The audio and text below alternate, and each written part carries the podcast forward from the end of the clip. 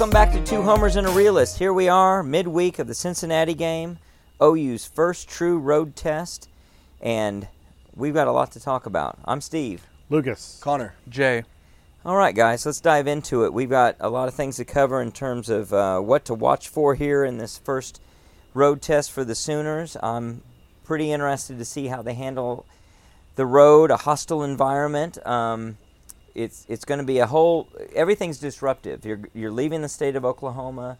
You are um, really establishing conference play, if you will. Um, it's kind of weird to think Cincinnati is conference play, but it is for the time being.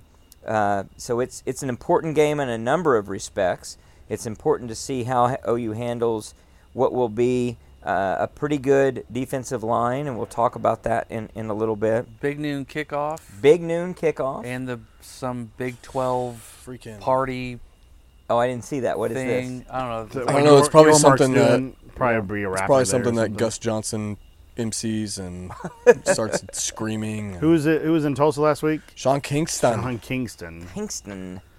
Well, we we've got a lot to talk about there. We we um, let's cover some ground. So, what are you guys thinking? Let's dive right into the game to start with. Um, what are you guys watching? What what's to watch for? Well, it, it kind of sucks that we're not going to be there. This will be our first missed game of the season. Um, for me, I spent the last week going around seeing Pearl Jam shows. So you were in kinda- enemy territory. I I was in Austin the last two nights. were in a seeing- scouting mission. Seeing Pearl Jam, and I was in the arena uh, that the Texas Longhorns play basketball in. I was really not impressed, honestly. Um, the facility is pretty. It's I think a year old, and it was just average. I feel like. Do you think that it will hurt their ability to win basketball games? I hope so, and volleyball and all the all the sports. Uh-huh. Probably football too. I mean, it translates. I mean, I did see the stadium. The stadium's right next to the basketball and the soccer and all that. Um, just too much orange and too many Longhorn logos around that town. But One so is too many. I will miss not getting to watch the game from the end zone because that will skew my my reaction. And so my just view. as an aside, if they offered a premium package I'd where you it. could watch from the end zone, you'd do it. You wouldn't pay it. A You hundred could illegally TV stream from- everything anyway. So you want the you want the extra point cam, the field goal cam. yeah all the time. I'd, yep, that'd be totally fine with me. I would watch. Now, what if it I would was- watch every NFL game, every college game that What way. if it was back in that 80s, 90s version of television before we had high def and all this? That, then it would be a lot tougher because then you probably couldn't make out the jersey numbers. I just want to know what you field. smoked in Austin. So Nothing. okay, so this is just a sober. I'm take. just on a Pearl Jam high. Gotcha. well, but other than that, uh, like you said, true road tests. Um, their quarterback was the Florida transfer kid, right? Emory Jones. Yep. Um, Fifth he's, year. He's fifth a dual kid? threat, dual threat kid. I'm interested to see what our Dasan McCullough in the cheetah position looks like with his probably first start, I guess, since Harrington's out. Um, how much Peyton Bowen gets to play with being a, a tougher team than Tulsa and and um, SMU. So that'll be interesting to see. And then obviously we can talk offense too. Yeah, absolutely. I'm looking for. Um, here's here's my notes. I want to see run game strength and dependability. I'd like to see us establish a running back. I don't hold out a lot of hope that it's going to happen. We're playing a good defensive line, but I'm really getting more and more concerned about the running back position.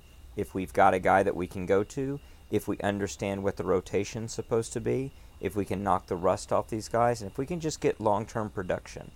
I'd love to see some good breakaway runs, but and we did average a good uh, yards per carry against Tulsa, but it was Tulsa. So, what is that going to look like down the stretch? Um, I'm looking for Dillon Gabriel to be steady in the pocket. I want to see him making reads, going through his progression. I'm a little concerned in that. We'll, we'll talk about that a little bit later. I want to see him continue to get some deep ball success, and that'll keep the threat of the deep ball alive. Let's see if that can happen. Let's see if he can hit the guys in stride the way he needs to and really cause that to stretch the defense out. I've got some concerns there I mean that helps the run game. and it will help the run game a lot. Uh, and I want to see the defense leading the way. I want to see the OU defense continuing their dominance, continuing to impress, and, and really keep the game completely in hand. They have done a tremendous job up to this point of containing teams, keeping them um, out of uh, you know out of the red zone, definitely out of the end zone. So I want to see them continue to do that, and we'll see if they're able to do that against uh, the Cincinnati offense. What do you guys got?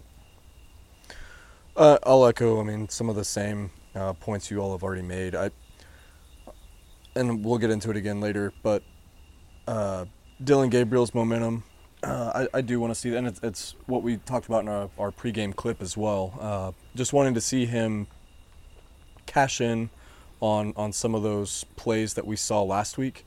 Uh, something I noticed when I went back and rewatched the game, we got 21, 28 points up, I think and I, I feel like we saw a similar reaction from our offensive coordinator, Jeff Lebby, in terms of his play calling. Uh, that just was less than stellar. After, again, I, I, go back to it. I know I went back to it in either the midweek last week or the, the post game, the, the Oklahoma State game, where we saw this super last last season saw a super open playbook the first first half and then first quarter really first quarter and kind of closed that up. So I feel like we saw something similar last last week, and I, I feel like that point was that drive right before half, hmm. where we could not figure out a way to get in the end zone with uh, more than enough time down in that and down in the red zone, especially within the ten yard line. Um, and I feel like that kind of just I don't know it, w- it was a weird stall. So I want to see us open it up. I want to see those successful plays down the field with the intermediate, short and intermediate route that we all know Jeff Lebby uh, loves to run, uh, working as well. I think he balanced those really well in the first three to four drives last week. Uh, so I'd like to see that. Something kind of that Lucas said with Peyton Bowen and, and Harrington. I think Peyton Bowen may have earned himself a spot over a Reggie Pearson last week after some of the de- and Reggie Pearson got hurt, but let's assume he's fully healthy and, and ready to go uh, coming into this week. Pearson looked lost in a lot of those situations last week, both at the safety position and when he was at Cheetah. Um, looked a little bit slow. Looked like he was trying to figure out where he needed to be on a couple of those plays. Uh, so I, I mean, we, we talked about it in the, the preseason. Is Peyton, Bo, uh, Peyton Bowen going to be starting for OU when we play Texas? And it is trending in that direction, especially with injuries and also with just overall uh, playmaking ability. So uh, I'll I will be interested as Lucas is to see to see Peyton Bowen out there. Yeah, I think it's going to be a big game for Gabriel in terms of I'm I don't feel very confident in the run game. Um, Cincinnati's strength is on the line of scrimmage, and their linebackers come downhill, and we haven't shown the ability to move people off the ball, and we haven't established uh, who our 1A, 1B running back is, as you alluded to, Steve and I think it's really going to be predicated on him connecting on down the field passes. So I'm interested to watch if the particularly the interior of our offensive line can hold up, especially if at left guard we're playing true freshman uh, Caden Green. It's he was a five-star recruit, big-time player, but this is would be his first start on the road against NFL type defensive linemen. So that is a tough job for any player. And if we cannot establish the run, then Dillon has to be on point. We're, we're gonna have to we're gonna have to throw to set up the run, instead of run to set up the throw. So that's what I'm looking for. Is if the interior offensive line can hold up. If they do, then I think we have not a cakewalk of a day, but I think our offense is is going to move the ball efficiently and, and, fairly easily. But I'm actually slightly worried about this game because Gabriel hasn't shown the ability to take command of a game when other facets of our offense aren't working.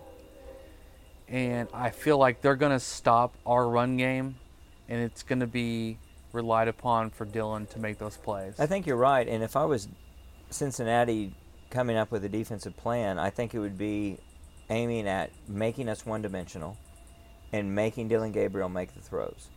Because you know we've got power in the run game, but they've got a lot of defensive power up front to stop that.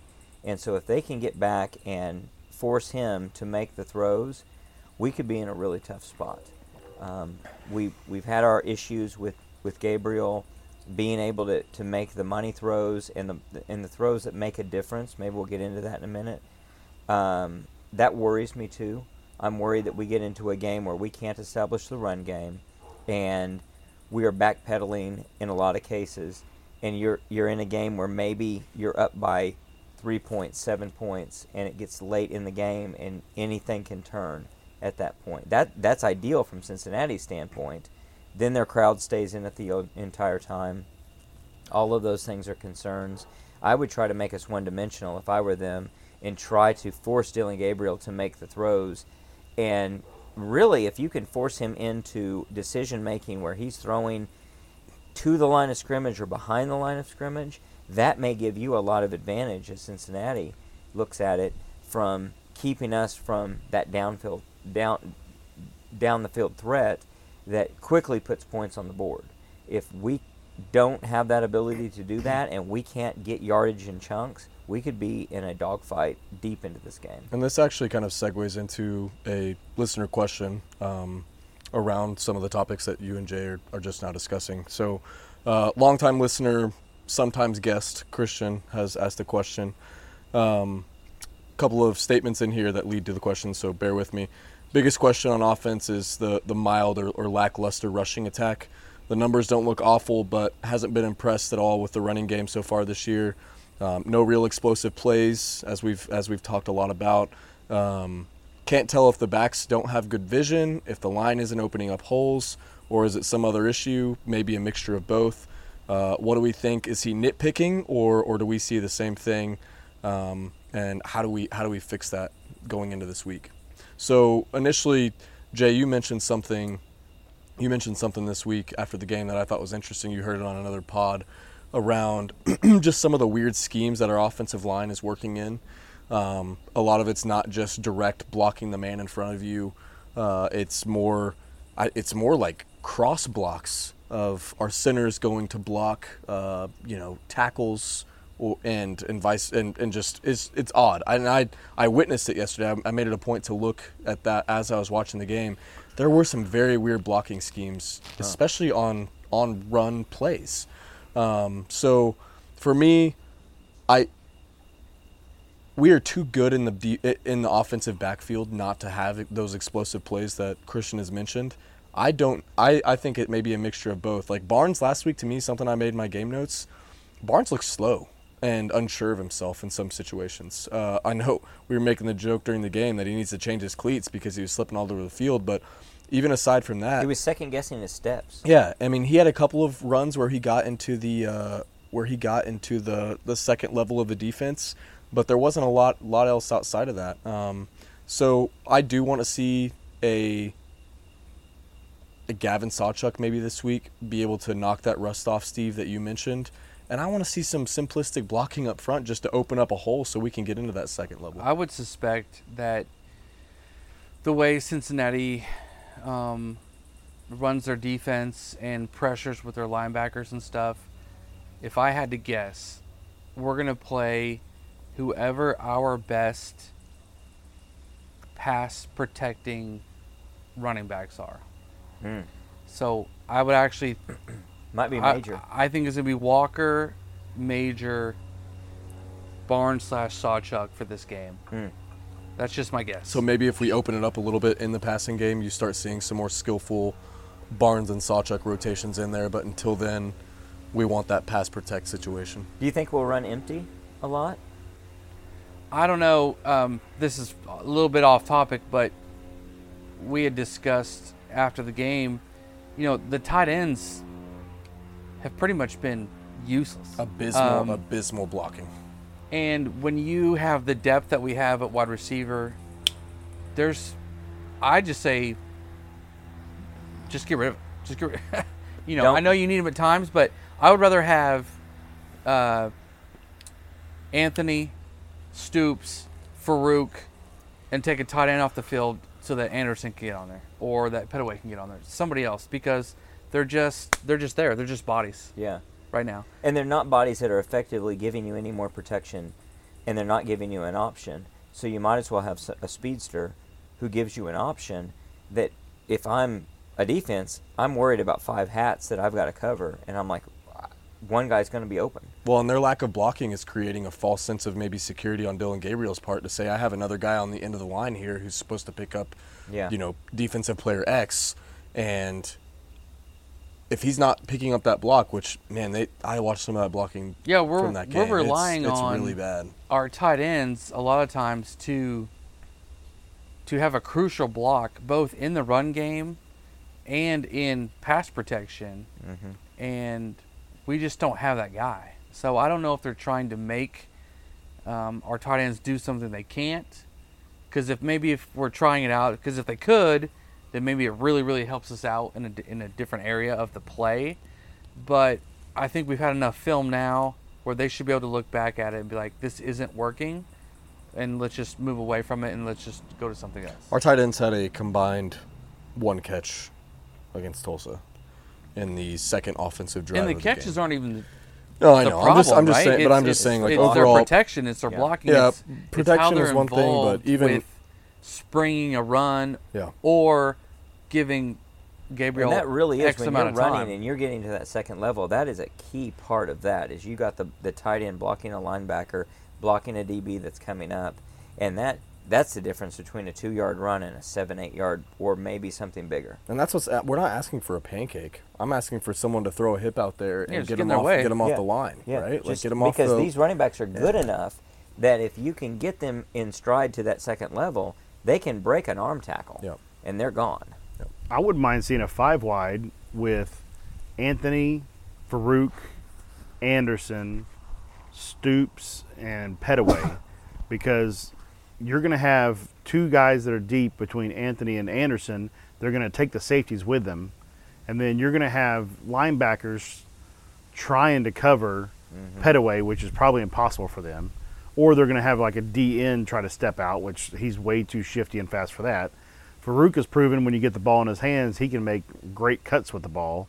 And then we all know Stoops knows where the chains are. Mm-hmm. So I think those five guys, if if they're not blitzing, obviously, and that's a big if, that, and if they are, you just get the ball out quick because you're gonna have two guys Exactly. with Stoops and Pettaway underneath. Now you can't run it, you know, 25 times in the game. and Gavin but- Freeman. I mean, I mean, Yeah, Uh, that's, if- my, that was if- my next yeah. point. Do we? if do you want to put Freeman yeah. in there, but I mean, Stoops is your go-to chain getter guy on the, you know, But do you give third and Pettaway the, seven do you give type of Pettaway the snap on the other side before Stoops or before before uh, Freeman. I do because I do too. it seems like I think we're more Well, willing to throw it. We're more good- willing to throw his him the ball. quickness Mhm. and shiftiness is really, really evident. Well, I would say you probably rotate them through and keep them fresh because that's a lot of threat. And if you're able to get the ball out quickly, if you sense the blitz Yeah. and you're able to get the ball out quickly, that's pretty scary to have one of those guys out there with the ball in space with one man to beat. And because and there's a lot of lot times, of speed to take it. I mean, they're deep. probably if they see that many out there, they're probably only going to be rushing three, and they're going to drop one of those defensive ends, and none of those guys can. no, I mean, no, mm-hmm. there's not a defensive end that's going to cover Stoops or Freeman or Pettaway or Pettaway. on the you know on the Yeah. underneath stuff. So, like I said, I I'm would not love to see a I'm not five-wide looking to see that all the time. Jeff time. Lebby will never do it. But have it- we but- seen a five wide set this year? Not off the top I of don't my think we've head. had Lebby won't, one. Le- Lebby won't do it. I don't think I Lebby mean, will do it. Not that I Baylor. Baylor did it. I know, but I don't think he, I, UCF just, I did do it, not so- think Lebby will do it. I mean, to not put a tight end in there. But he So- seems uh, so dead set on doing that. yeah, but he's also dead set on throwing it less than five yards from the line of scrimmage, and this gives you the opportunity to have two deep guys take the safeties away, and be able to throw it underneath to a guy that's good with the ball. I in his completely agree with you. I am like 100% on that boat. I unfortunately do not think. What worries me is I don't think we, like adjustment wise, I don't know if Lebby does it. I don't know if he goes, uh, and I, I, I'm sure to a level, but like, even we we spoke last week about how great the defensive adjustment was to this backup quarterback that we saw come in, and The second half adjustment. and the, yeah. the second half adjustment that we saw. I don't think, I think Lebby has a game plan, and I think that is the game plan. Yeah, but we do have a guy on staff that grew up under Leach. I mean, Seth Littrell Yeah. is a Leach disciple, and it wouldn't surprise me if he brought a couple of those five receivers I would love it. in. I would love oh, it. that'd be wonderful. I think it'd be and very not powerful. not that they're quote unquote saving it for Texas, but obviously we probably could have used it in SMU when we were a little bit stagnant during part of that game. But the other two games we haven't needed any yeah. any like special offensive formation type. Well, and stuff how crazy do. is it that we're talking about the depth at the wide receiver position right now? Right. When we're all talking about the which obviously tight end, but we're all talking about how wide receiver was one of our biggest concerns going into the season.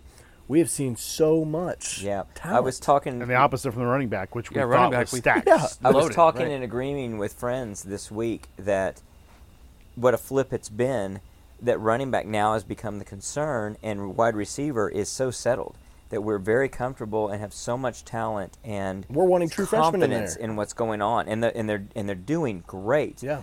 Um, Some so- of that's line play to me, though. For I don't, sure. I don't think the line is, is cohesive like we thought it would be. I don't even know if it's just cohesive. It's just I don't know that They're not dudes other than Guyton. No, no, because I- what I go back to is we played an inexperienced offensive line in our bowl game against a far superior defense than we've faced to date And pushed this them around. season. And we pushed them And around. we you ran know- for 200 plus know, yards. You know what we probably did with that with that amateur offensive line group? Ran basic offensive Simplified it? line Right. packages. run straight forward. Yes, I'm gonna block the guy in front of me. You're For gonna block the years line in and front years, of you. I've seen every time they did that, it had success. Yeah. When they tried to get complicated and they pulled a guard and they ran, it, it was complicated, and sometimes it works and sometimes it really and it doesn't. took six. It took six weeks to get used to it. yeah, and we when, do not when have you just that line up time. and We blow don't them have up, that luxury. It works. Yeah. So I yeah. So you're dancing around, Lucas, and I think all of us are. A, a couple of things that are sort of key questions here. One is if what you say is is true in terms of the game plan, Dillon Gabriel's got a lot on his shoulders. He's going to have to read the defense to see if there's a blitz, and he's going to have to figure out how to get the ball away to the right person. And if he is going to go deep, which was one of the things I want to see us do successfully, he's going to have to hit that receiver in stride and hit him in the right spot. And if I'm Cincinnati, I'm thinking I'm going to put, I don't know how much confidence they have in their defensive backfield, but I'm going to put my defensive backfield out there thinking I don't need over the top uh, additional help as long as he's underthrowing balls when he does complete for 15 yards it's just 15 yards it's not 15 yards plus 45 for a touchdown. And that's the real key. If he can hit guys in stride you burn someone who who takes that risk. If you don't occasionally you have success and and occasionally you don't get to that. That's a third down and you don't complete it.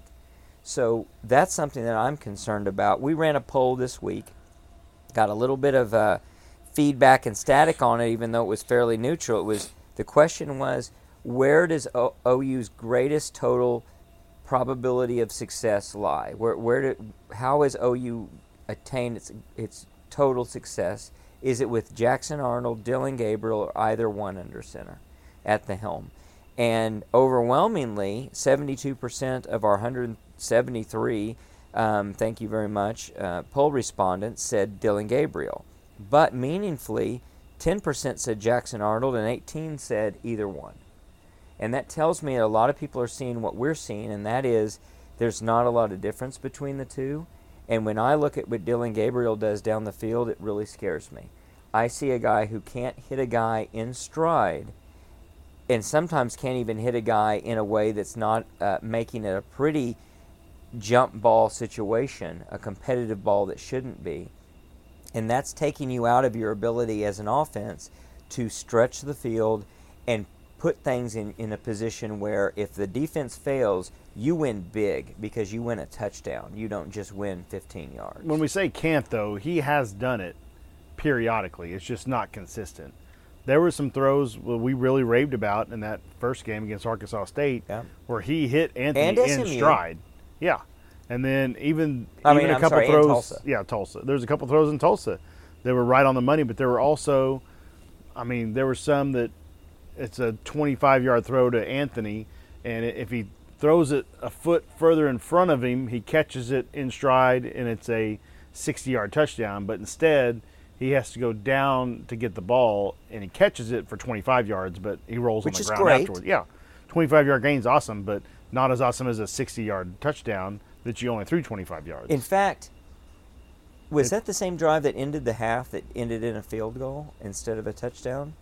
One I'm thinking of was going to the other end zone. So I'm in thinking of first the one that came at us as we were in the end zone. Yeah. And it, it was a, a it was a catch over the middle. It was a slant route that was, if I'm remembering right, it it was one that was was tackled there for a great gain, but on that drive we get stalled out on the two yard line, and that'll happen. And it doesn't happen when you hit a guy in stride and you turn that into an immediate touchdown. So I'm concerned about that. I know there's been a lot of support and love for Dillon Gabriel, and we love Dillon Gabriel. We we think he's a great player, and we wish nothing but the best for him. But we've got concerns that he is hitting his peak, and that his floor and ceiling are really close together here, and that Jackson Arnold's floor is right there with it, but his ceiling is much higher. And I think this is um, hopefully the start of allowing our quarterbacks to use their legs. Because we thought field. coming into the season that there was going to be a lot more quarterback run game because we have a competent backup. And so it wasn't so detrimental if you lost Gabriel for a quarter or a half or for the rest of the game, etc. But I think the quarterback needs to start picking up those hidden yardages with their feet, and maybe this is the game for that. He had one couple points. He had he had one scramble last week to memory.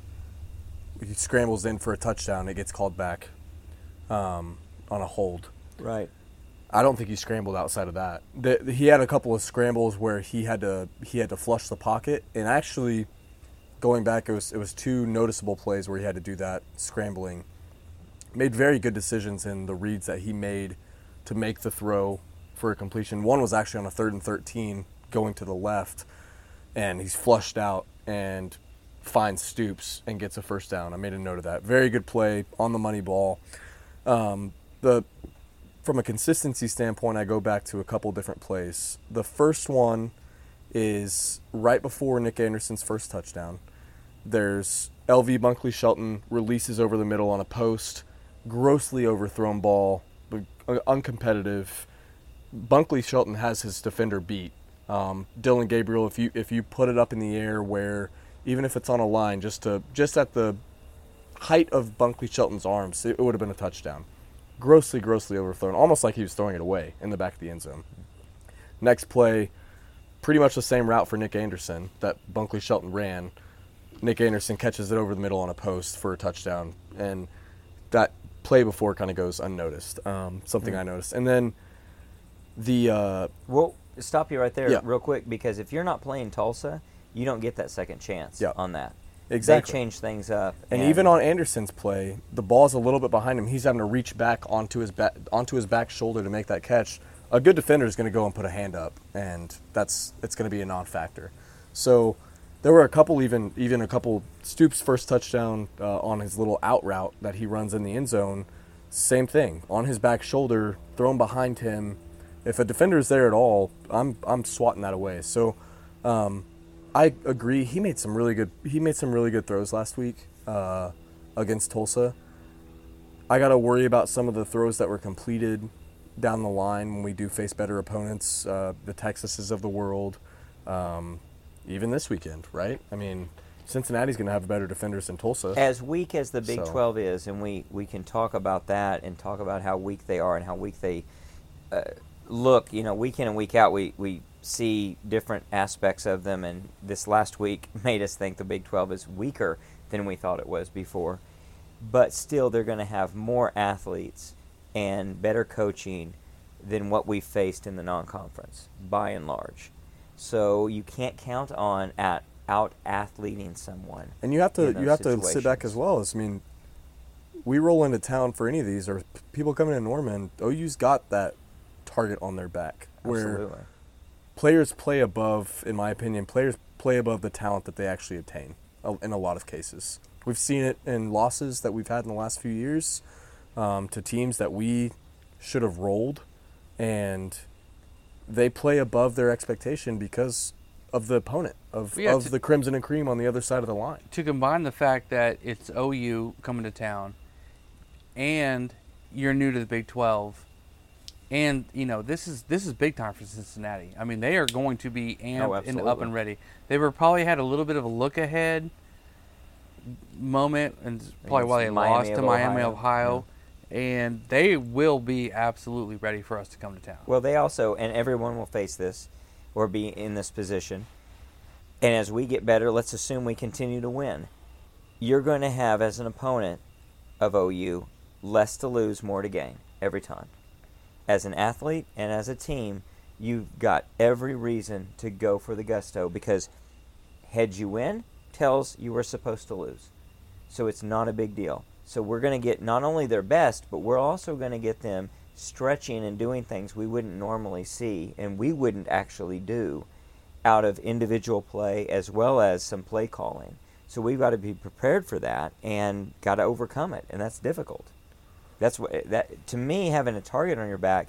That's everything about the fact that you have a completely different risk return situation than your opponent faces. They face a totally different situation, and if mean, they you beat- you- exploit it, they can really make it difficult for, For a lot of these guys, I mean, you go and beat OU, that coach is solidifying a job potentially Oh, absolutely. for X amount of time. So I mean, and That's that's that's, dramatic, but it's win. I I think I mean, it's Matt true. Campbell got three extra years out of beating us in Norman. Yeah, Yeah, So Probably. Yeah. Are you guys concerned about anything? I mean, it, it's so ironic how much this podcast and the flavor has shifted because of some of the successes we've had on one side and some of the shortfalls we've had on the other. Anything, anything defensively outside of the Bowen situation that you guys are looking for on defense, or that you're maybe even worried about? I'm the dual threat quarterback always worries us. We've seen it for two decades. Yeah, it's how tough. much we've struggled with it, and it, I don't Well, know. if everyone's it's, We struggling. I don't know if it's more than other teams. We but struggled with it feels- last week. And it feels like it. That's right.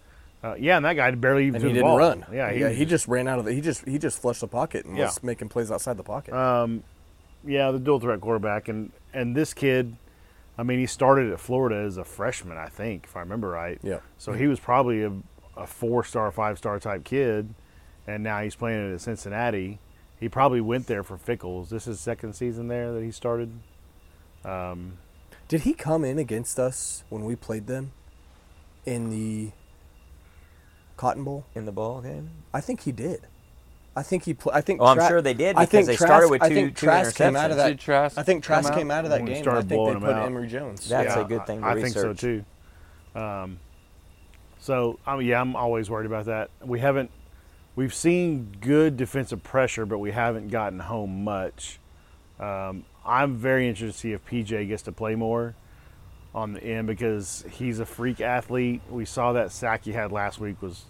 It was just him and the quarterback, and he He got he there. didn't think twice. He just buried. He just went. So if we if we can see a couple of those, and them getting a you know third and eighteen situations after maybe running into the line on first down, it's third and, or second and nine, and then you get a, a six or seven yard sack, and you're looking at third and fifteen. Um, I want to see those active I like hands. I like again. to see some of that, Had especially. a lot of active hands. I, Yeah. I, I think we come away with this game with two to three more turnovers.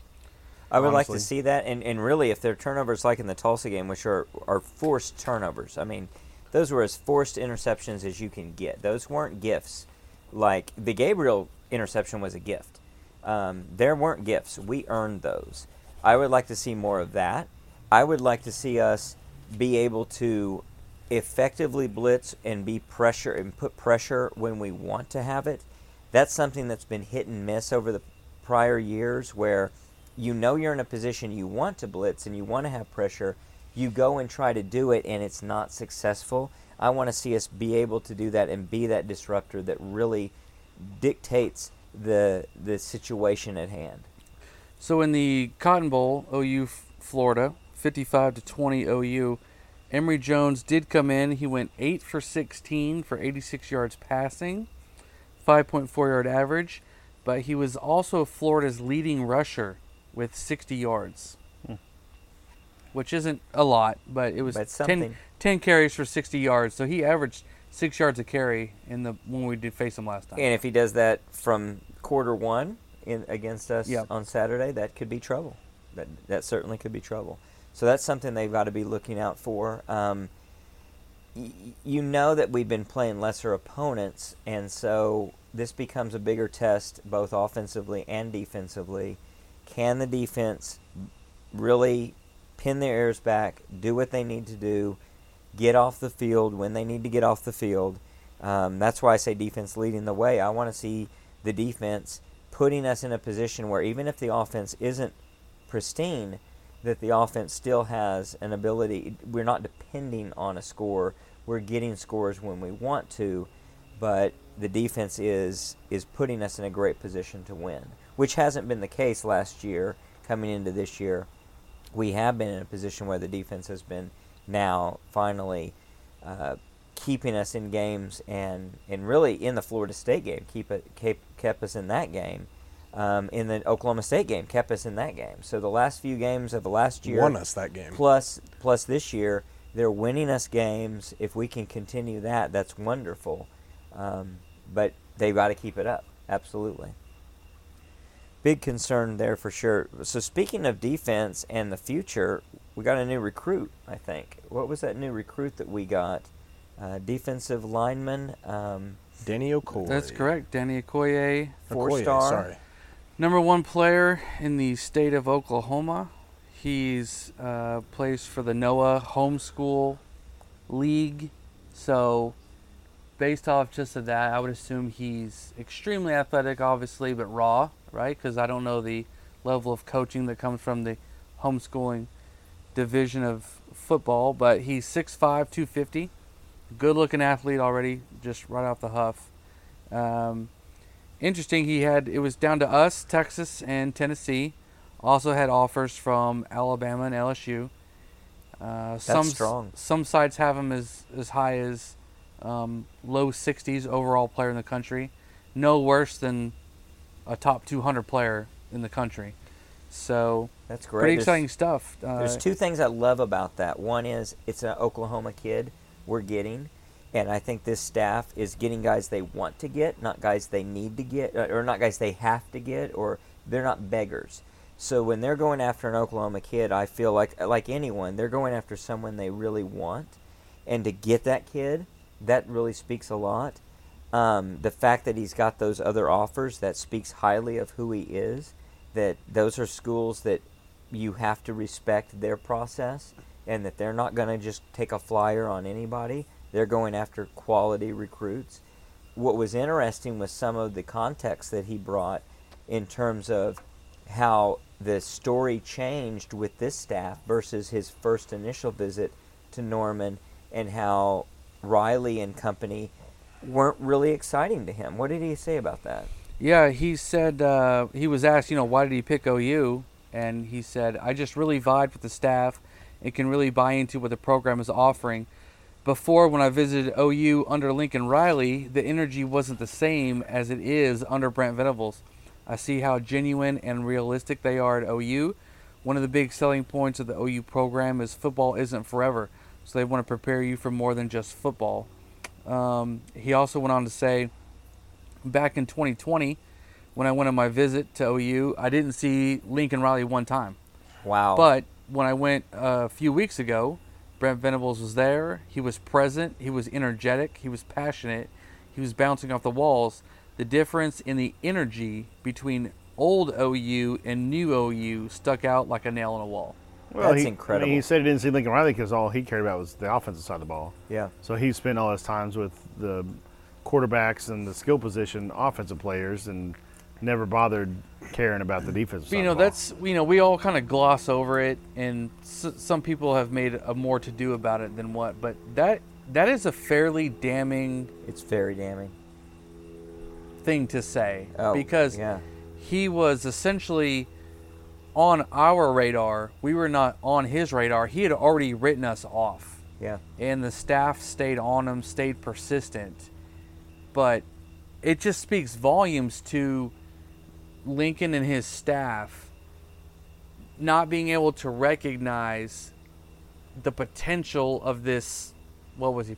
A tenth grader at that time, Yeah. or so. No, right? you'd have been like a eighth grader. Ninth coming in grader, 10th grader at the time. year. Yeah. So I mean, you can give him a little bit of a pass for that because you don't know how players are going to turn out. But you don't burn a bridge. Yeah. And it sounds like they burned a bridge, and it's something that they weren't recognizing they're burning bridges.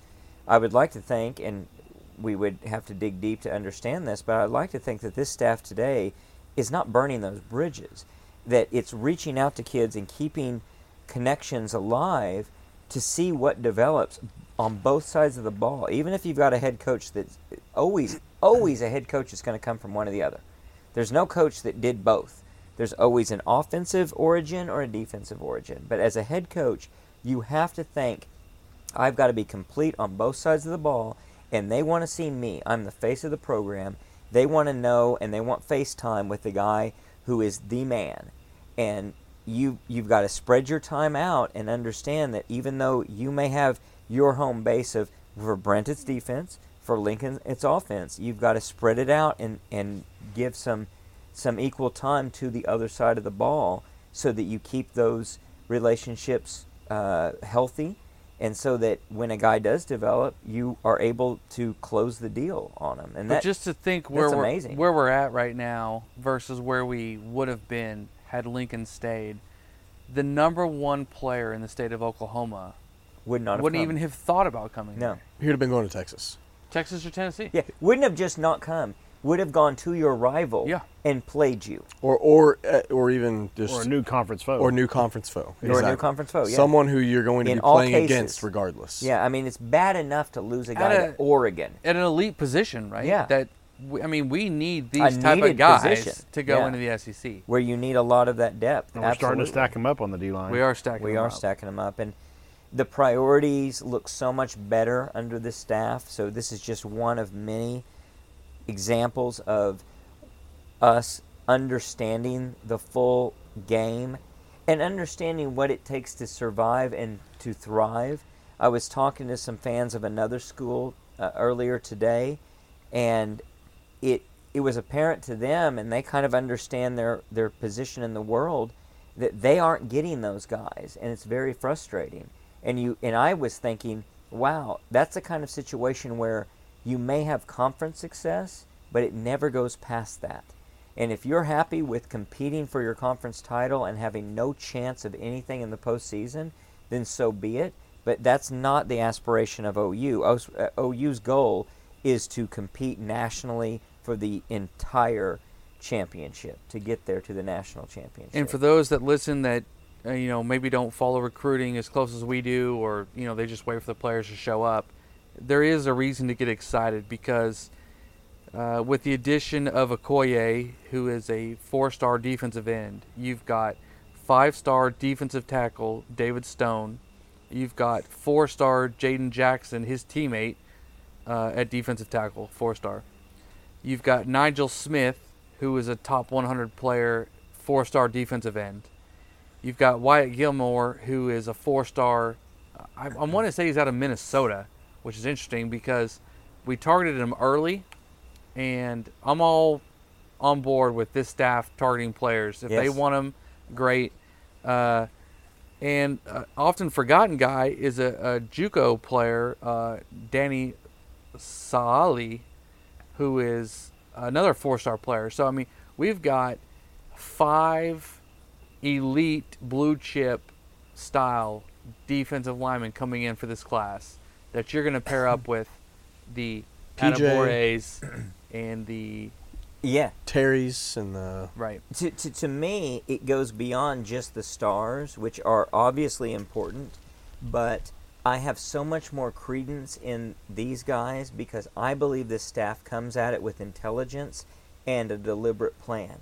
It's not just let's go get a star as if you're winning the recruiting battle and then it's over. You're getting a guy who you can identify works in your system.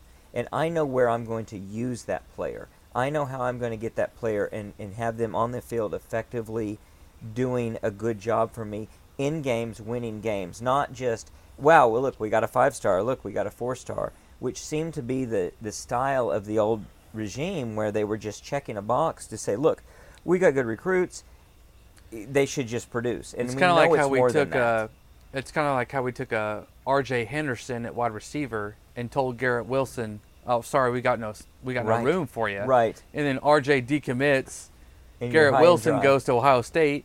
Now Garrett Wilson's, you know, tearing up the NFL. Yeah, how's he and doing? R.J. Henderson is a, a nobody. But right? the, and that goes back to Steve's point earlier, exactly. And, and go back to Kamar Wheaton, where relationship wise, not only establishing it to get the commitment itself, but you better bet that that Todd Bates or even Venables himself or whomever is staying in constant contact with Okoye up until National Signing Day. It's not going to be this thing where crap, or unless Okoye sees, unless OU starts losing or something, something happens. Um, it's not going to be a thing where we lose touch with someone because oh we got him in the bag, on to the next. Got him in the bag, on to the next type of thing. Where I think that age, at least right now for OU, especially with what we hear about we're doing with NIL and what we're doing for players as well. Soul program. Um, the soul mission, exactly. Where, you know, I don't think we. It, that, that statement speaks for itself, right? There, there's not a lot else you have to say. It's you could pick it out like a nail on the wall. It is night and day difference from the previous regime, and that right now is what you're going to have to do to maintain that longevity and that success down the line, especially moving to the SEC. when you're trying to bring these kids in this season, you can't really show them tape of last year and say this is what we're trying to do because we mm-hmm. really didn't have the dudes up front that we wanted to. Some on the future. But now, as you're going along this season, trying to bring in these five star and high four star kids that are the the ultimate of what you're looking for, body shape wise, and all that, you you'll be able to show them as this season goes along. Hopefully, Yeah. that look at what these young kids are doing now. This is going to be you, Yes. and you know where previously it wasn't like that. Well, and also look Now look at what it. we're doing with not that these aren't good players, but we've got older players in the system right now that are from other teams and Yep, transfers in and you know are they getting better? Are they improved from where they were once before? Has our staff upped what they're doing? And you know, you tell these kids, you know, not just what they want to hear, but you're a better talent than what we have right now. And look what we're doing now. With it's not guy. as good as we want it to be, Right. but that's why we're coming for you. Well, that's where you Yeah. can give a positive to even the offensive side of the ball. Look at Andrel Anthony. yes. I mean, the guy, the kid had, I think Venables came out with the stat yesterday. Is maybe wrong, but I believe 16 catches over two seasons at Michigan, and he's already about to match that in three, going on four games at OU. and it's not, not, in like, that, he's a premier Yes. guy for us. And it's and, and as good as our offense has been, it's not like you're surrounded with all American talent and you've got the leading Heisman candidate at quarterback and everything, where you could say, well, anyone could succeed in that system. It's not a system thing. It's more of we can develop your talent and we can get you to the next level and we can we can see where you fit into the mix. we have a vision for you. We have a vision for you, and I think that speaks volumes. I think that's really important. And I will give Lebby credit for that. Lebby, I think, identifies that. I think he does have a vision for, and again, that's why I'm I'm so pro Jackson Arnold, because I do think Lebby has this template that he works within, and I think Jackson Arnold checks the boxes of, of that template He does all to a T. it. Yeah, I, So I really think so. I'm too. really excited for that transition uh, once it comes. And I think yeah, Dillon, truth serum, you'd wonder, you know, Arnold's the guy he wants running the show. yeah, Ultimately, to run what Lebby wants to run. right. But you know, we are where we're at. So So it's going to be interesting to see if and when and how the season progresses with Dillon.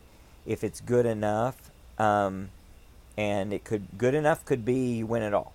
Good enough could be you just win a Big 12 title. Good enough could be you just compete for a Big 12 title. Um, Lebby's going to have to make some adjustments. He's going to have to think about that. He's going to have to think about, and that's going to be a real test of Lebby. And I would like to think, in my homer optimistic mind, this is the last season to have to worry about that. Where going forward, you always are in the luxury of, barring an injury, you are always putting the guy forward that you know is going to do everything you want out of an offense and put you in a position to win. And you don't have to think through, well, this guy isn't actually that good at this position. He's got some weaknesses here. We've got to we've got to reconfigure our scheme.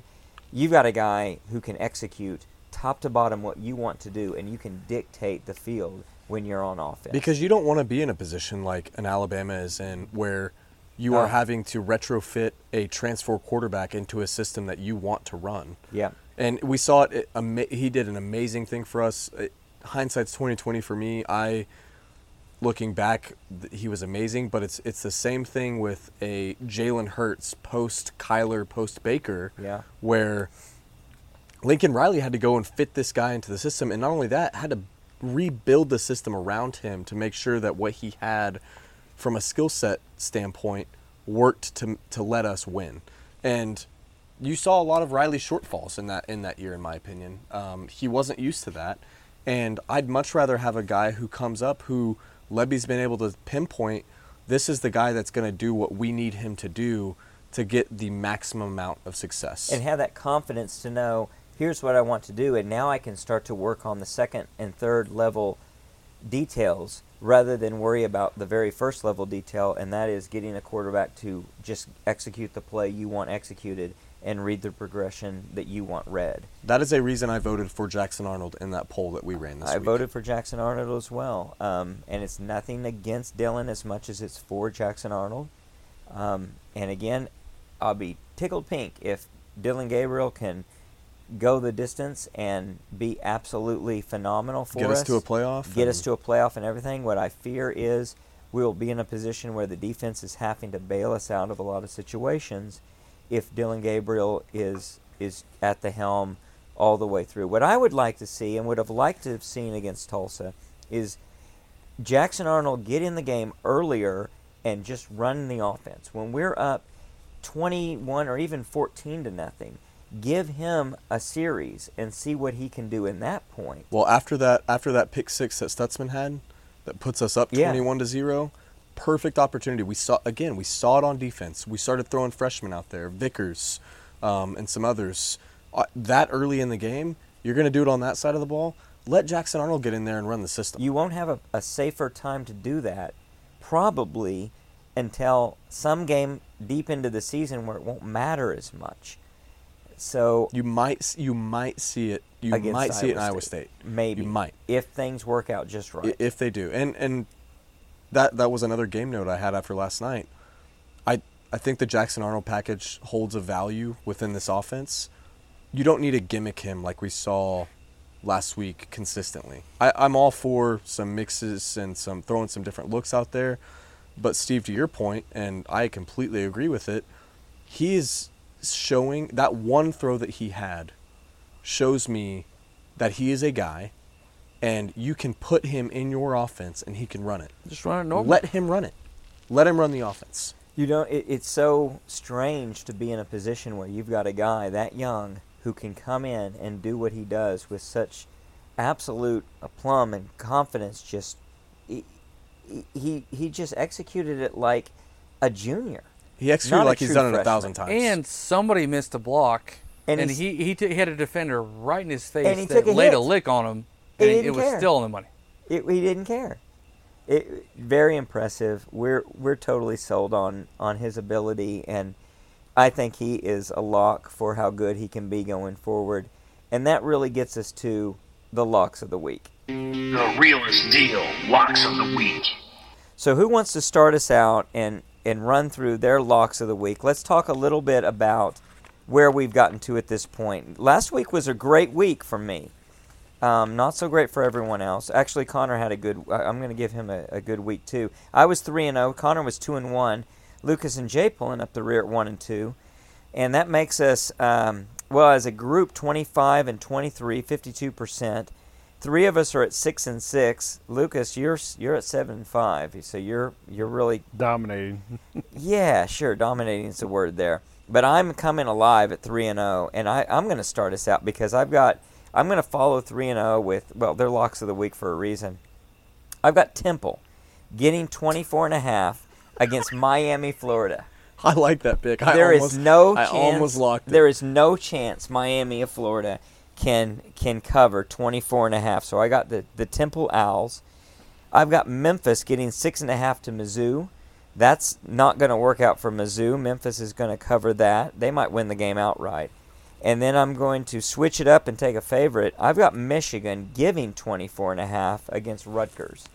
Um, Rutgers is is not going to be able to stay on the same field with Big Blue. They're going to cover 24 and a half. Who wants to go next? I can go. I've got uh, Bama minus six and a half against Ole Miss. I think they get their crap together and start bullying, bullying teams around again, and not just worry about which quarterback they're playing, and get back to basics and just start running the ball. Um, I've got UCF getting six and a half against K State.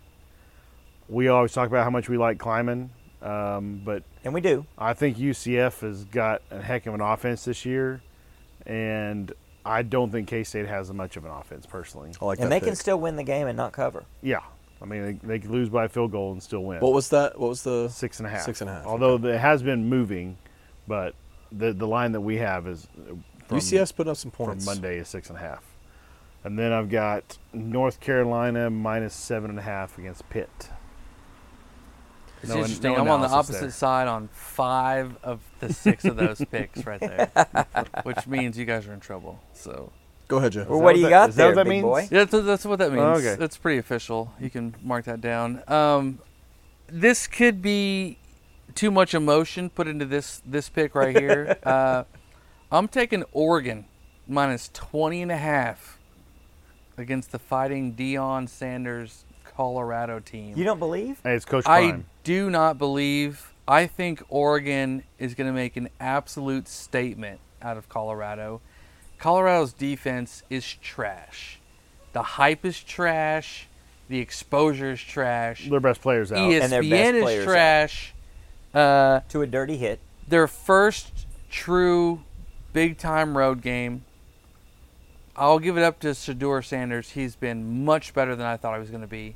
I he he's very good with the Is ball. he num- your number one Sanders kid? He is on my list of, of kids. He's number one. It's not. Um, it's not the son that does marketing for Deion. It's not him? Correct. Okay. Um, I want to make sure. now, I felt good about this one in general, but I'm trying a new technique here. Um, I like ranked home underdogs, and so I'm going to take Washington State plus two and a half against Oregon State. And you like Oregon State otherwise. I do like Oregon State otherwise, but Washington State I think is a little bit under the radar team, and at home, it's a fairly tough place to play. Um, Oregon State hasn't just been running through people. I like the home team getting the points there, and I'm gonna do it again with Notre Dame, home ranked team getting three and a half against an Ohio State team that has just not been impressive to me. Um, Sam Hartman really has a chance to solidify himself. he does. This will be I, this single game right here has a chance to change the trajectory of the playoffs Oh, absolutely. because I do think Notre Dame wins this game straight up, and we all know how the media and the polls all treat Notre Dame. They will jump to no worse than number three at oh, worst. Oh, absolutely. That's and in, Ohio that's in South State, Bend. Yes. And Ohio State is really on the outside looking Yeah. in. Well, where they ha- they control their own destiny, probably in that situation. But now it's really incumbent. They got to win out at that point, and the pressure's on. Eh, I, I like that pick as well because Ohio State started so slow in so many of their games this year. I think that there's there's a real chance for Notre Dame. Yeah, the to quarterback experience um, Going to South heavily Bend. favored Notre Dame Yep. in that game, and uh, I don't like Notre Dame. I don't like Ohio State either, but that's what I'm going But you got to pick it. You gotta pick it. Uh, a couple of overlaps here. Well, no, one overlap.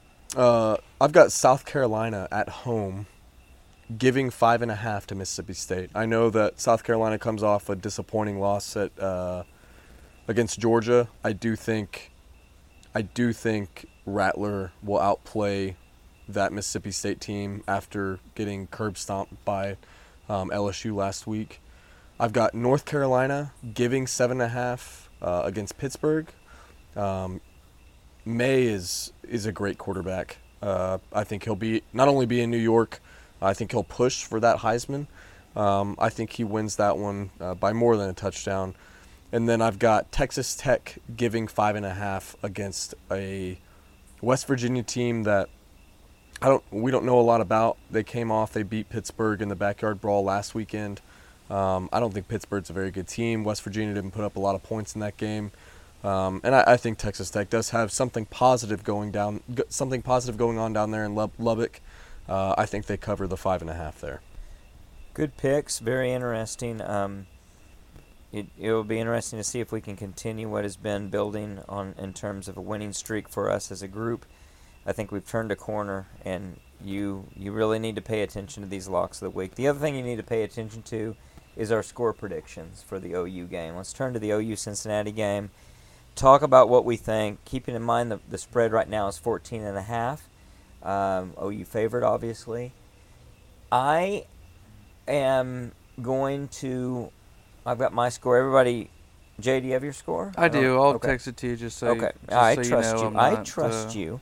But I'm just gonna- just make him go first. But I'm going to say, I'm going to go first because I think that OU, and I hope I'm wrong, is not going to cover.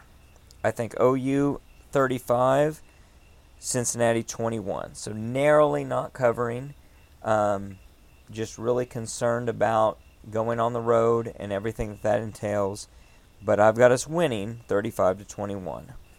Jay, what do you got? Um, sort of the same sentiments. Um, I'm going 31-20. I think we will have a little bit of the SMU type game where, I, unfortunately, I think the running game's going to struggle. It's going to be all on on Dillon's shoulders. I do think the defense steps up and plays maybe even better than what we've seen, which doesn't necessarily reflect the 20 points allowed by Cincinnati, but I do think they'll move the ball. They had almost 600 yards of offense last week. They just didn't capitalize in the red zone on four or five opportunities. And as Lucas mentioned earlier, we do struggle with dual threat quarterbacks. So I, I think they'll they'll catch us on a couple of things. All right. Conner, what do you got? Similar, uh, 38-21. I do have us covering. Um, 21 points to, to Cincinnati for the same exact reason Jay Jay said and Lucas alluded to earlier.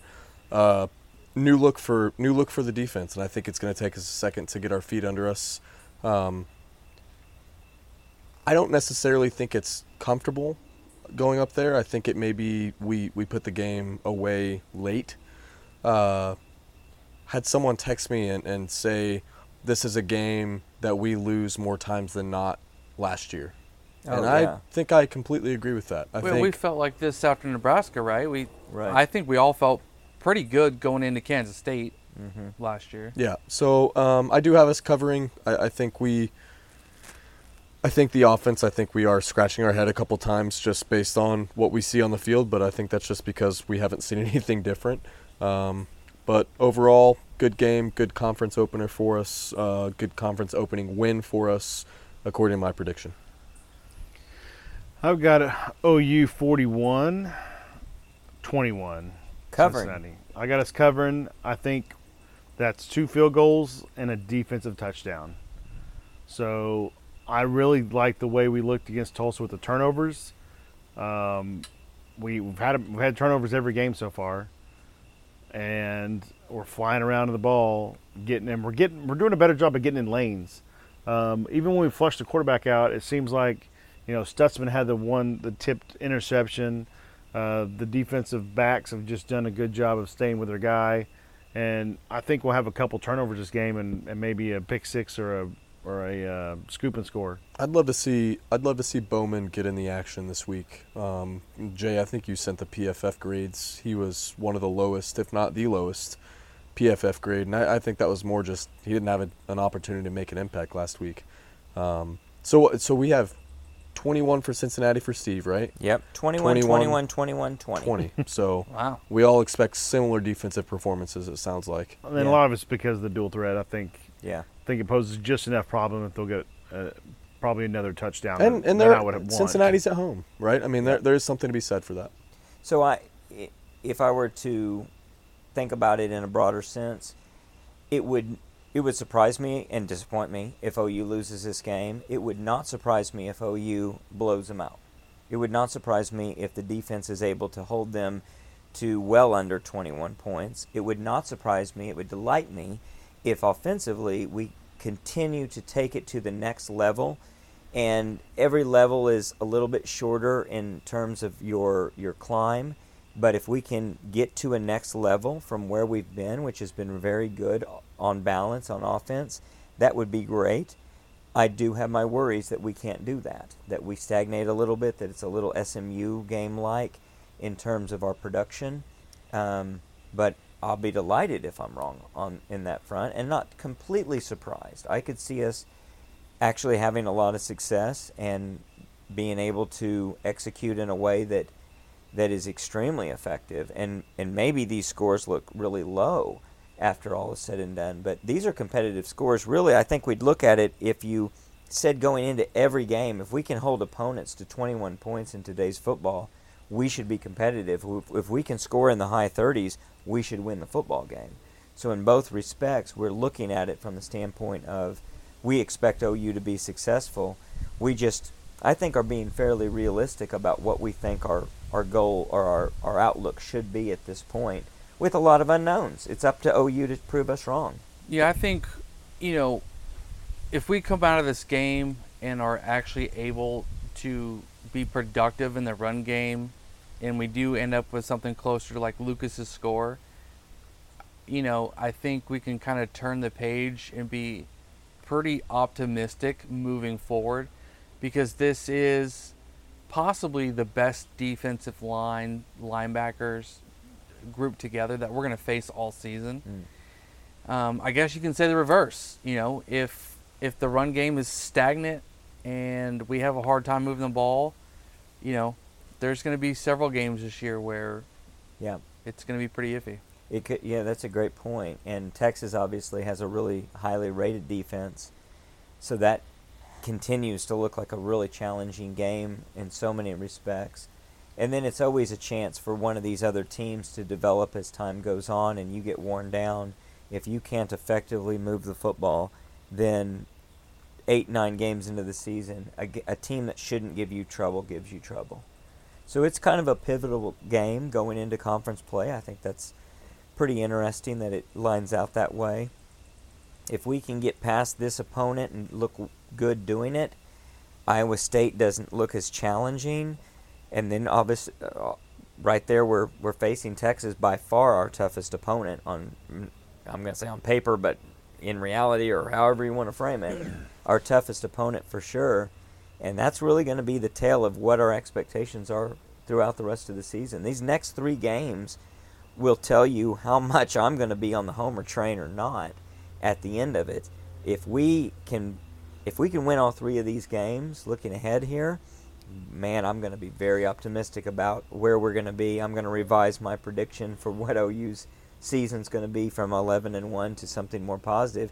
If we can't, if we struggle against Cincinnati, I may be revising down right after this game. So that'll be a, a telling one. Even if we win, even if we win, but it looks uh, difficult, I may be revising downwards. So to me, this is pretty pivotal um, I'm pretty excited about it. Yeah, I just I want to avoid. I mean, it'd be interesting to go back and see. I think there were some gross overestimations last year, going into the Kansas State game, um, where, again, we were on this high of not, the new coach plus the three and zero oh start. Um, the storyline of this week uh, in in local media is is what is different this year at three and zero. Oh, um, than last year and how how can we get this team over the hump it does feel like it does feel like this barrier in front of us to say this is that opportunity for us to go and show a that we can instill some confidence not only within the fan base but definitely within the team and within the coaches to to put us over that edge and Steve I, I'm in the same boat as you I'm looking at these three games as this is the definition that I need to be able to understand whether that current 11 and 1 is a realistic expectation which I think it is um, and I think we've shown but this will be that affirmation that I'm looking for. Can we live up to it? Yeah. So you know, in the quarterback run game, which came to our detriment last year, and was Kansas State. Mm. I mean, the final nail in the coffin last year was A that long run on third down. Big. It was like third and twenty-five, yep. and we're in man coverage. No one's paying attention, and he scrambles for like thirty yards to, to ice the game. That's right. That's a great point, and makes me want to throw up. It it was interesting. You think about last year, and it was after the Nebraska game that we started to see defensively, especially the the coaches try to implement the system they wanted to implement, and that's when the wheels came off, and that's where we couldn't get to the next level, and kind of took a step backwards. So if we can keep at the level we're already beyond where we were last year defensively by leaps and bounds. If we can continue that and get to an even higher level, and if offense can continue to get their progress that they've made, um, this it's looking pretty positive for us.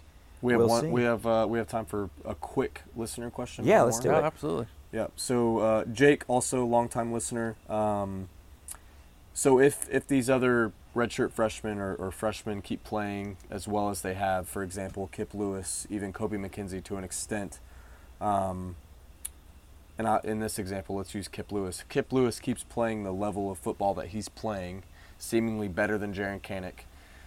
Is there another spot in this defense for Jaren Kanak to get on the field? Hmm. I don't know. And actually, I think the way Kip Lewis plays, if if the coaches are like, we have to get this guy on the field, I actually think he switches spots with Stutz. And to me, that's a it's a big gamble. You must really feel like Kip is that good because you you can't have his body weight manning the the middle of the field. You just I'm not saying you can't, it's just not It's tough. common, Mm-hmm. right? And so that would be a huge shift in my opinion for the defensive coaches to make that decision because you're moving Stutz from what he does right now so well to not that he couldn't do it as well switching positions, but you know, is it So you robbing at- Peter to pay Paul? Right. Maneuver. That's a that's a, a, a, Will versus a Mike Yeah. situation, and so. Do you think Kanak is on the field though in, in that switch, or that's just a pure switch? No, I'm just saying if you would just take Kanak off the field, but if you did, if you took Okay. Off the field And- to put Kip as a starter, let's say, Right. You'd I think you'd have to switch the two linebackers. Yeah. Do we agree that Kip Lewis has played better than Kanak when he's been in there? I think he has. Seems Statistically- to me, seems to me. I mean, It seems I like he feel like gets the ball quicker than I feel like Kanak. he's um, close to like 50% of the time he's on the field, he makes the tackle. I mean, I, I guess if He's been on the in- field for like 30 plays. Yeah. He's got 15 tackles. yeah, So- uh, if you're in maybe a certain set, maybe it's a, it's almost like a nickel back, but it's not a nickel back. That Kanak comes in as, as sort of a run support um, disruptor, uh, almost like a Dan Cody sort of, where he's doing something very different. Back when we used to line Dan Cody up in some weird positions. Is he athletic enough to play cheetah? I don't think he's athletic enough to be cheetah, but maybe I'm wrong. I don't think he's got the speed and the, the foot quickness really. But I could see him being in a position where if you face a quarterback that you think if we put pressure on this guy, he won't know what to do, then you put him in there and it's a weird blitz package. So it's almost like a four linebacker set or something. Which we ran last week, actually. I, Yeah. I wish I would have went back and looked at that because there was a, there was a time where we had, I believe it was Kip Lewis, Stutsman, Kanak standing up on the edge, all on the field at the same time, Hmm. or it was some sort of three linebacker set, or three That'd be three or interesting to see four. because that's that's what I Um, envision. I don't think role Kanak has played poorly. No, No, no, no, no. No. It's more or less. I think he's just been out of Kip- position once in a while. I think it's more about is Kip's Kip is just, just a playmaker? better. It's just Yeah, better. just better. Yeah. That's what we talked about with the practice and the, with the lights on. and, Yeah. and Kip Kip Lewis does find the ball. Yep. And Yeah. I mean, it's he he is It could be. he is everything we wanted David Ugwoegbu to be last year. It could be team dependent. You know, it could be. That's you know, true. Do they play a bunch of like two tight end sets? Do they have a power running back or a speed back or, you know, what it is that that, that they do? I think there'll be some strong rotation at that position. I do think Kip Lewis is at the top of that rotation uh, outside of the other linebackers for sure. And I, I think Jay, to your point in the post game, this is this is where we are going to start seeing those the the solidification of who Brent Venables thinks his guys are on that side of the ball. Um, I those the eleven guys that he runs out there initially on Saturday, I think will give us a pretty strong indication of what Venables sees in this defense moving forward and into conference play. I love that thought process, though. I love the option, the the optionality of having a lot of talent that you can put out there, and I love the idea that you could run different packages that are that are opponent dependent. that disrupt in a different way that you might not even see that in a in the next game. You say, why why aren't we running that? It was so successful. Well, the truth is, this is a completely different team, and this this quarterback in particular just doesn't have that weakness. But the the weakness or the style of play that they This is where our are running. This up- is where we can run up. something totally different, and we get uh, get yeah, we have guys to in there. we have to reprogram our minds to the fact that the 11 we put out there aren't the only 11 that can play for us. Right. Which Well- is what we've been used to Yeah. for We've a been decade, used to right? nine of eleven. who exactly. could play. So the fact that this might be the perfect game for McCullough, right? Where Mm. he can come up off the edge if they run a bunch of two tight end sets, and he's not having to cover slot receivers all the time, vice versa. And then, as you alluded to, next week it won't happen against Iowa State, but um, maybe McCullough is not on the field as much. You're like, why? Why isn't he out there? It's because well, we've got Bowen at the Cheetah this week, and so Because forth. of and same X, with Y, and Pearson, Z. right? Yeah. As much as Pearson struggled in coverage, he does come downhill and he will thump you. right. And so, if you're playing, he might actually play a lot tomorrow. If tomorrow. you're playing Texas with mm-hmm. Worthy and all of those talents, you may have a different. You're probably not gonna have a You're not have a Pearson. Pearson in No. there, but you go to a, a, a team that's much more run dependent, and and that ch- completely changes, and you dominate the field with that. I love that idea. And Well, and it man, goes. I love being yeah, it goes position. back. Yeah, it's such a it's such a great problem to be cliche, and and I think you can go back to what the SMU offensive coordinator said after their game with us is is basically Brent Venables and Ted Roof threw the kitchen at him. They were they were mixing up looks every single drive. Every time that SMU thought they had a read on what we were doing defensively, we were changing the look, and I, I again, you guys put it perfectly. To to be able to change looks based on what other teams' skills are is a luxury in this league and in, in college football holistically. And to be able to even be talking about potentially having that is In man, only I can't months, imagine. It's it's you know? crazy. It's It's, crazy. incredible. Yeah. So It's incredible. It's exciting. Well, we'll be back for great listener question. We'll be back for the analysis of how it actually plays out on the field. OU facing Cincinnati. We'll have the post game analysis uh, up late on Saturday. Um, looking forward to OU's first true road test. Until then, Boomer. Sooner.